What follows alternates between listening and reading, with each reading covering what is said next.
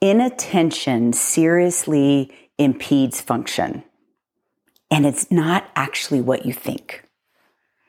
So, a trend that I'm seeing in my clinical practice is a result of a lot of marketing campaigns around kind of assessing yourself for ADHD. There's two types of ADD, ADHD. ADD is just attention deficit disorder. ADHD has the hyperactivity component that we often think of in young boys with this kind of uh, inattention hyperactivity disorder. So I'm seeing this trend of people doing online assessments based on some marketing um, that is going on around diagnosing ADD in adults. And they're coming into the office saying, you know, here's my assessment, or I did an online assessment and I have ADD and I want to be treated preferably with a stimulant medication. And so that is what I'm going to be talking about today. Not only is inattention a symptom of multiple things, treating ADD, ADHD with a stimulant is not always the right choice. And so let's dive into that. So, what other things can cause inattention? Depression can cause inattention. Just think about the last time you were sad or depressed. Did you feel like focusing on something, being productive, and getting things done, following through? Right? Depression, in and of itself, even just depressed mood, decreases attention. Okay. And so taking care of ourselves from that depression standpoint. Let's talk about anxiety. We all have stress and anxiety and often feel overwhelmed. This is, um, it occupies the brain, right? Anxiety occupies the brain. And so it's taking up energy that you would be using to pay attention. And there's a lot of other mood disorders um, and other diagnoses that actually have inattention as one of the symptoms. And so don't just jump to, I can't pay attention, therefore I have ADD or ADHD. So when we look at a true ADHD diagnosis, we are looking into childhood. Okay. The true ADD, ADHD is an underdeveloped prefrontal cortex. So your prefrontal cortex is up here. Your brain stem is back here.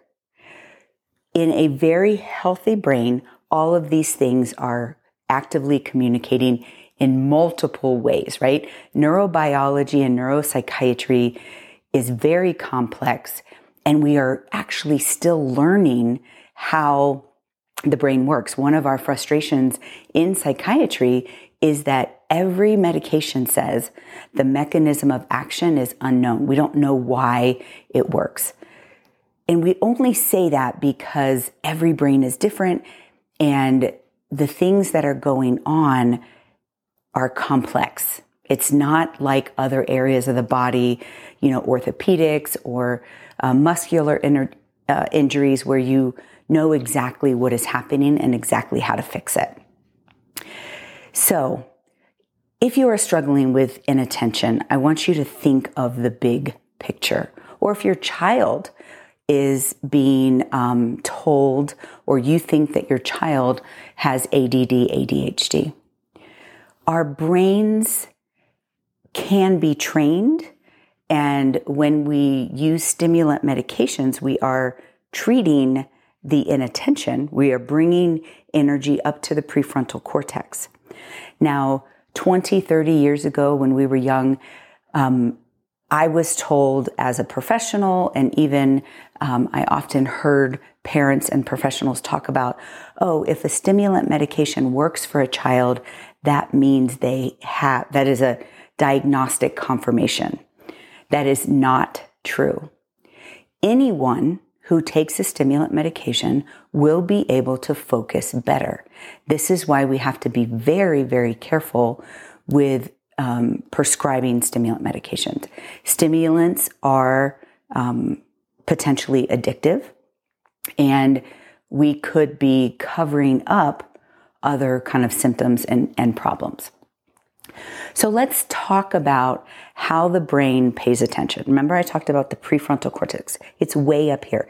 It is the highest level of functioning, your executive function, your ability to um, pay attention, focus, and um, make decisions that you have control of, right? So we often see in ADD or ADHD like impulse control problems. When you have a true underdeveloped bleh, when you have an underdeveloped prefrontal cortex, as in a premature birth, a birth that has an hypoxic event, or some sort of medical reason for having a underdeveloped prefrontal cortex, we know that that is a, a easy diagnostic of ADHD, ADD. But what happens in our current system of dopamine reward, and I want you to look at this picture. This picture is a brain and kind of a very layperson's visual on what the dopamine reward system looks like, right? So in our mesolimbic uh, area of the brain, this is our reward center of the brain. We all want reward, okay? And when we receive reward, if you look at this loop, a normal loop for reward goes all the way up to the prefrontal cortex and then back down, right? And so we can work hard as, as our brain develops. So if you think about a five year old, um, they're still developing that prefrontal cortex. And so the loop might not go all the way up. They they have less patience. But as we train and become an adult, we've finished high school, maybe we've done some college, and we are able to take um, that reward and delay it, right? We can have impulse control and it, the loop goes all the way up from, from the mesolimbic, which is deep into the brain, up into the prefrontal cortex, right? And then we have the memory and learned area of the brain that is involved in that dopamine reward system. And the prefrontal cortex has to do with the drive to do things. And all the way at the top is that control, specifically the executive function control, right? Lots of areas of your brain are involved in controlling different things, but, but the prefrontal cortex, that highest level of functioning, is where we are able to um, choose to pay attention, right? Based on our drive, based on memory and learned behavior, right? So we are feeding that loop. So when you can't pay attention, you're having trouble with your drive pulling that energy all the way up to the prefrontal cortex. And I use this image in my addiction treatment as well, because when you are feeding that system a constant reward. So addiction is a constant reward. The loop gets smaller, smaller, and smaller. And then you have less control. It is also true of anything that increases dopamine. Food increases dopamine. Um, electronics increases dopamine. Caffeine increases dopamine, right? And so I'm not saying that you don't do those things, use those things, but understanding that some of that is low dopamine and low drive to be able to bring that energy up into the prefrontal cortex. Why is that important? Because if you are depressed, if you are anxious, if you are overwhelmed, if you are stressed, all of those things make it hard to bring that energy up to the prefrontal cortex.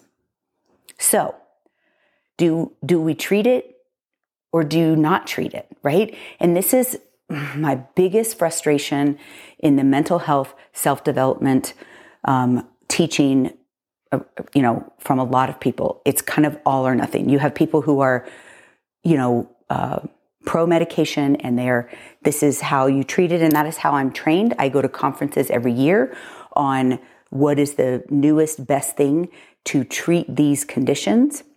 How do we bring that energy up to the prefrontal cortex? How do we decrease the anxiety and depression to so that the person can choose to bring that energy up to the prefrontal cortex?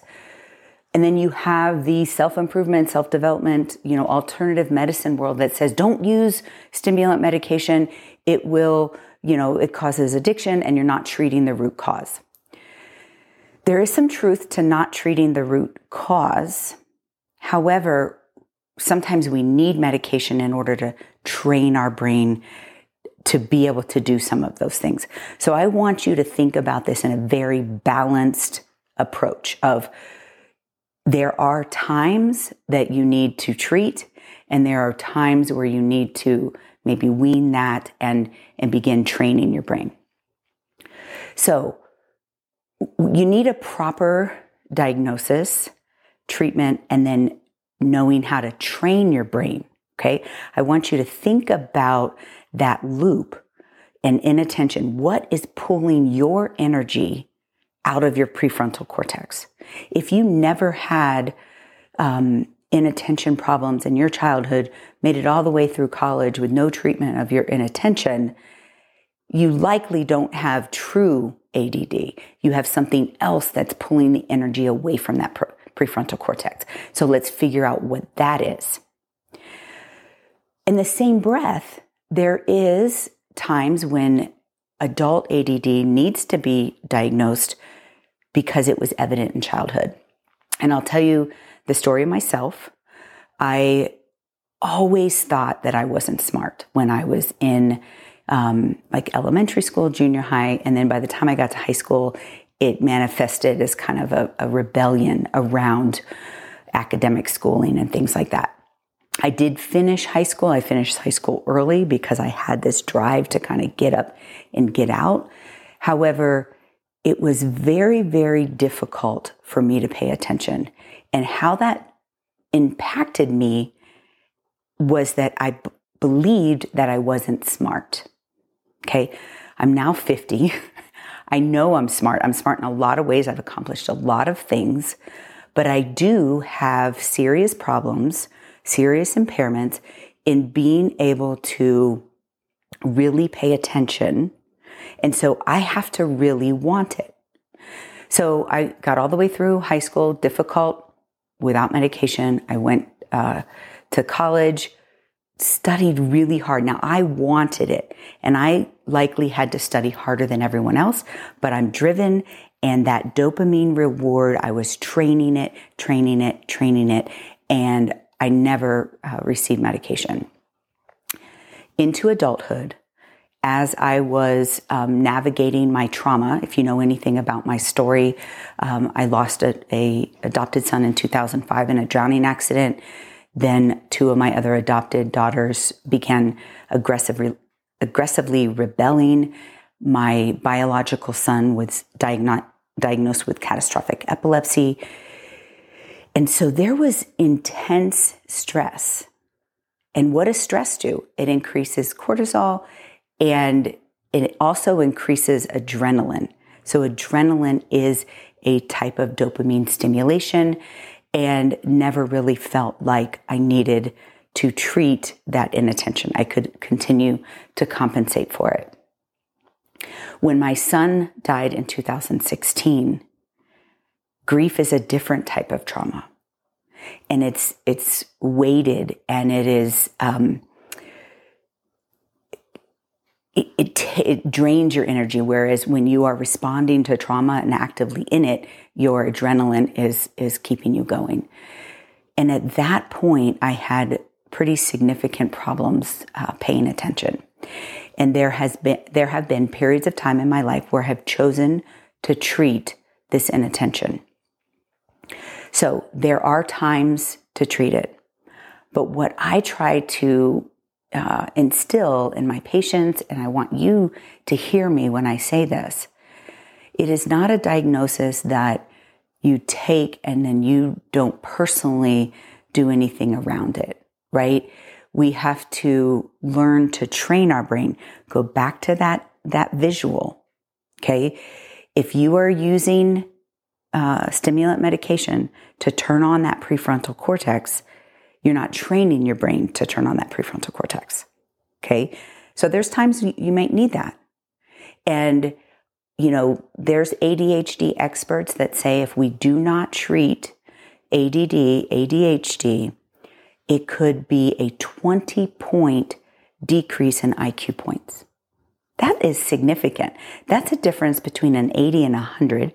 80 have, has a hard time working at McDonald's, and 100 could go to college. That's a pretty significant difference in IQ points. So I want to again talk about there's two things going on here um, and making sure that we're treating the right thing.